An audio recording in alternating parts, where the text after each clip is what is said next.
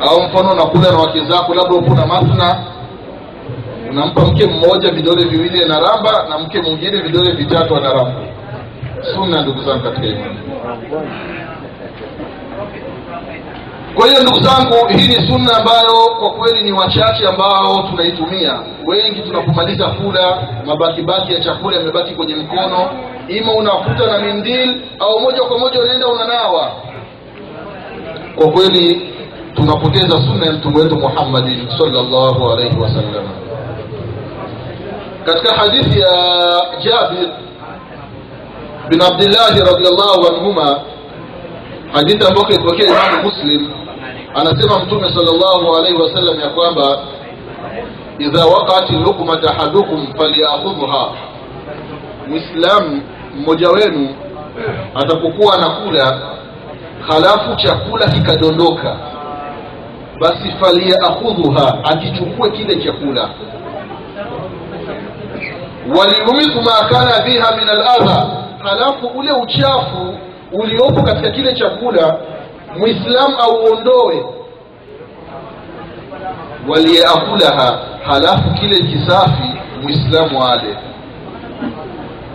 na hii sunna vile vile waislamu ni wachache ambao wanaifanyia kazi chakula kikidondoka basi unatupa. Haifai waislamu unakiokota unaondoa uchafu unakula. Ikiwa watu wanakula ugali sime tonge likidondoka mtu anatupa. Lakini ukidondoka mnofu wa nyama ataukokota. Hapana hata ule ugali mwislamu okota pale tasimi okota ondoa uchafu kula.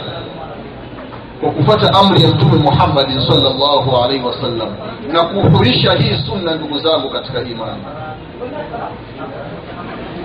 Akasema mtume salllahu alehi wasallam kwamba wala yadaha lishaitani hiki kilichodondoka usimwachii sheitani kwa sababu sheitani ni adui. Fatakhidhuhu aduwa. Na wewe mfanye kuwa adui kwa sababu sheitani anakula na anakunywa kama ilivyopokelewa katika hadithi ya abdullahi bn umar radiallahu anhuma anasema mtume salllahu alehi wasallam ya kwamba idha akala ahadukum falyakulu biyamini wa idha shariba falyashrabu biyamini faina shaitana yakulu bishimali wa yashrabu bishimali atapokula mmoja wenu ale kwa kutumia mkono wake wa kulia.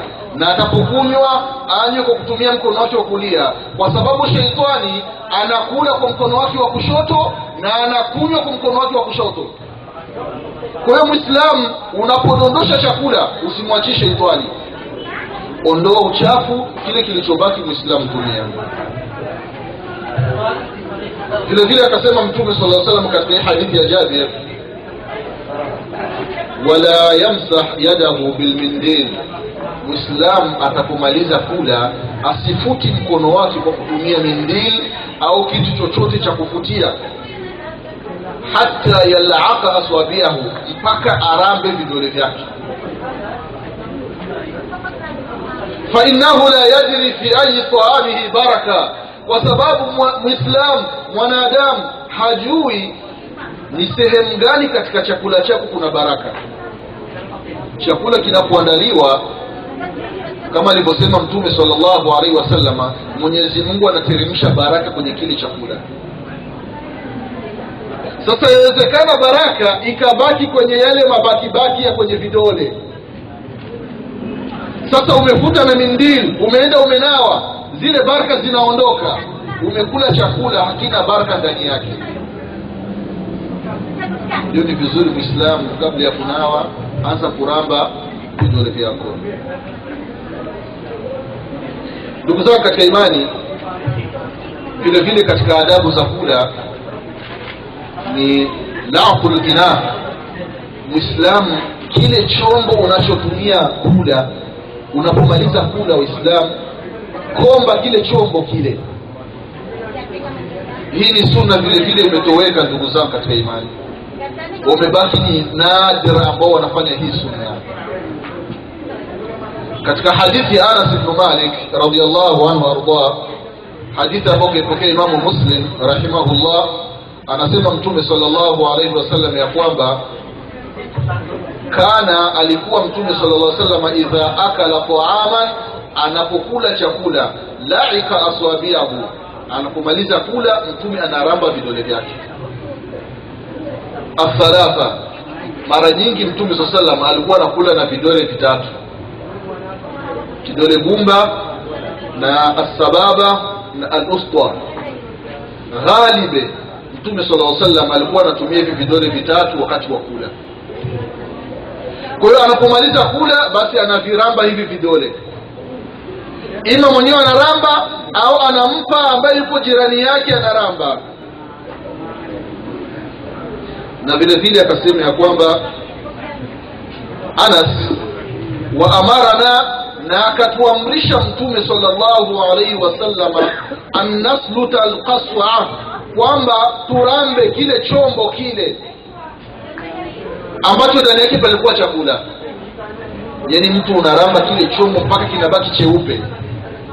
Hii ni sunna ndugu zangu katika lakini kwa masikitiko baadhi ya sehemu au baadhi ya watu wakifanya hii sunna amemaliza kula na akaramba kile chombo anahesabika kwamba ni mroho.